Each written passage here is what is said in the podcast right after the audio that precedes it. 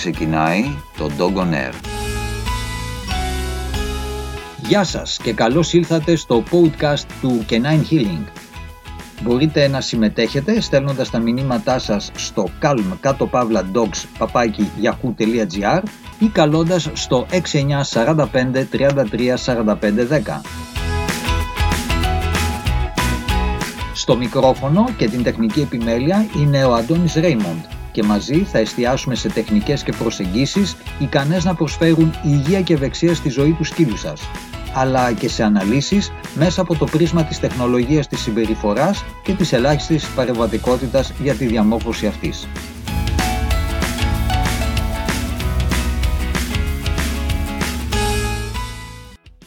Uh, it's Antoine Raymond and uh, you are hearing the podcast of uh, Dog on Air, the voice. In today's episode, we're going to define uh, dog behavior, training, and modification. As you can understand, one of the most common misconceptions we have uh, observed involves our clients' understanding of what constitutes behavior modification. Most people come to us after working on a behavior problem under the guidance of other dog training and uh, behavior professionals, and um, often they have expended great effort to resolve a behavior problem by teaching obedience commands to their dogs. It's a fact that it's very hard to explain to our clients that obedience has nothing to do with behavior modification and that valuing uh, uh, obedience above all else can actually get in the way of helping the dog.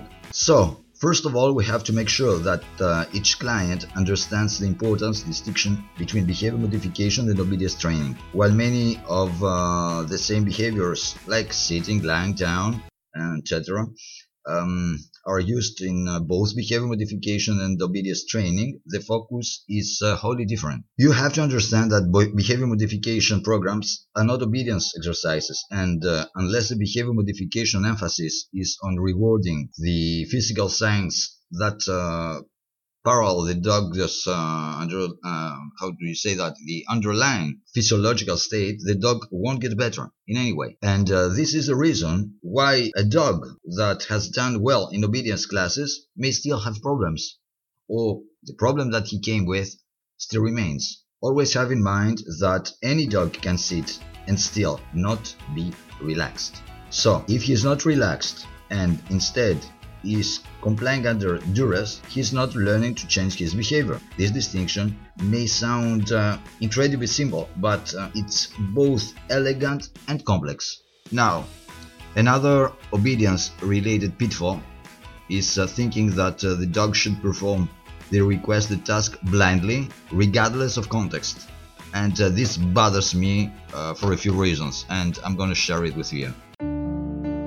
Κάποια σκυλιά θα περάσουν τη ζωή τους δεμένα με μια αλυσίδα σε ένα βαρέλι ή σε ένα σάπιο σκυλόσπιτο. Θα τρέφονται με σκουπίδια και αποφάγια. Θα πίνουν βρωμόνερα μέχρι να πεθάνουν. Από το κρύο, από τον καύσωνα, από την έλλειψη νερού και φαγητού. Τα βαρελόσκυλα υπάρχουν παντού και υποφέρουν. Η μόνιμη αλυσόδεση ζώνη είναι κακοποίηση. Τιμωρείται από τον νόμο με πρόστιμο και φυλάκιση. Καλέστε το 100 Καταγγείλετε το περιστατικό στο αστυνομικό τμήμα, στον εισαγγελέα. Γίνετε η φωνή τους. Αντιδράστε. Μιλήστε. Είστε η μοναδική τους ελπίδα. Σύλλογος Μέριμνας Απροστάτευτων Ζώων, Κιβωτός Μυτιλίνης. First, it assumes that uh, dogs are, uh, how can I say that, tabula rasa, and uh, their job is uh, to do only what we command. Many people say that uh, Uh, but he's supposed to.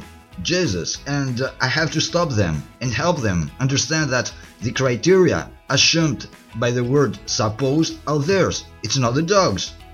And additionally, they have to understand that such complaints are about their power and not about the dog. In uh, these uh, interactions, the dog must be considered at least an equal participant. No living thing is uh, an unwritten slate and uh, blind compliance leads to trouble in most social situations.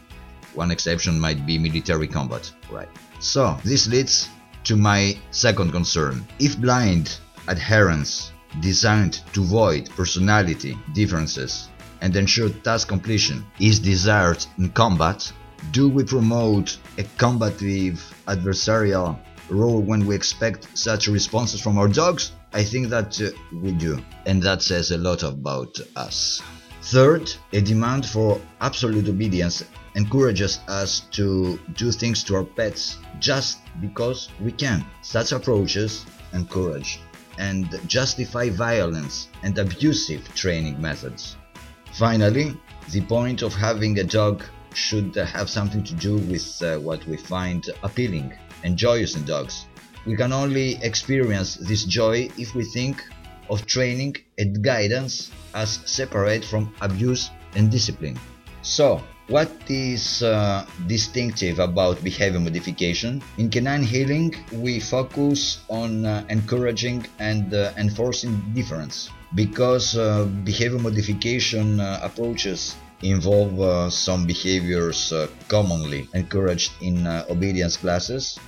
There is a real risk that clients will assume that they have already tried such approaches without success this uh, fundamental misunderstanding about behavior modification needs to be overcome if behavior approaches are to be implemented. At the outset, we need to make, um, let's say, three silent points with our clients, and uh, this is going to be analyzed in our next episode. So, stay tuned to find out what you have to do. Keep warm till next time. Thank you. Ακούσατε το Canine Healing Podcast με τον Antoine Raymond, τη νούμερο 1 παραγωγή για ανθρώπους που επιθυμούν να πάνε τη σχέση με τα σκυλιά τους στο επόμενο επίπεδο. Σας περιμένουμε στο επόμενό μας επεισόδιο.